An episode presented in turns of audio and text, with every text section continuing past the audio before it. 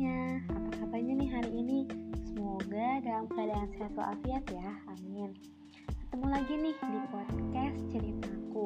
Podcast kali ini aku buat untuk memenuhi tugas pendidikan kewarganegaraan. Aku, Alisa Gimnastiar, di episode kali ini aku bakal bahas mengenai dinamika pelaksanaan demokrasi di Indonesia. Pastinya udah pada penasaran kan? Yuk kita langsung bahas aja teman-teman.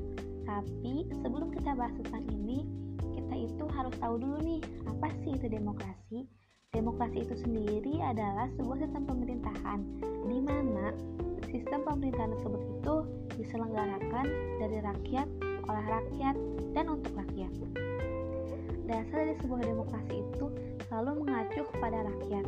Yang pertama, dalam pelaksanaan kekuasaan negaranya nih, dan yang kedua itu dari cara melaksanakan kekuasaan negaranya.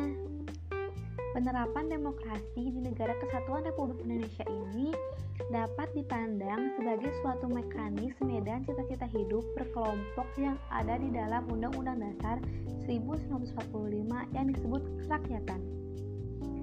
Teman-teman udah pada tahu belum sih sistem demokrasi apa aja yang pernah diterapkan di Indonesia? Nih, aku kasih tahu ya.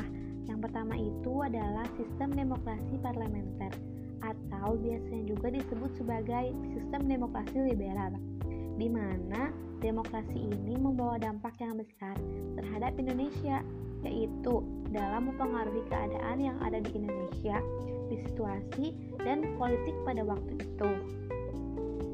Yang kedua adalah sistem demokrasi terpimpin, yang di mana menganut seluruh keputusan berpusat kepada kepemimpinannya saja, yaitu dari segi keamanan dan segi politik. Yang ketiga nih, yang ketiga itu ada sistem demokrasi Pancasila.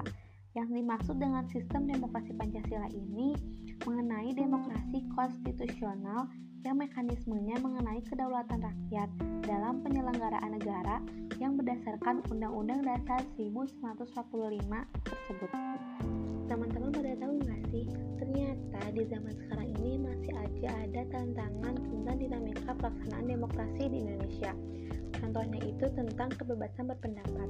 Nah, kebebasan berpendapat ini itu sering salah gunakan sebagai penegasan terhadap suatu identitas kelompok dalam masyarakat nih teman-teman.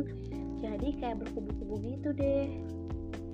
Selain itu juga, banyak politikus yang memanfaatkan isu-isu SARA untuk saling menyerang lawan politik mereka nih demi mendapatkan legitimasi dari masyarakat dan hal itu pun bisa menyebabkan perpecahan.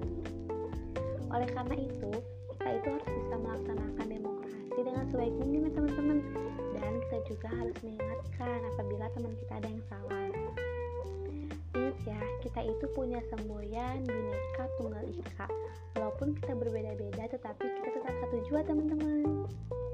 Mungkin segitu aja teman-teman yang bisa aku sampaikan tentang dinamika pelaksanaan demokrasi di Indonesia.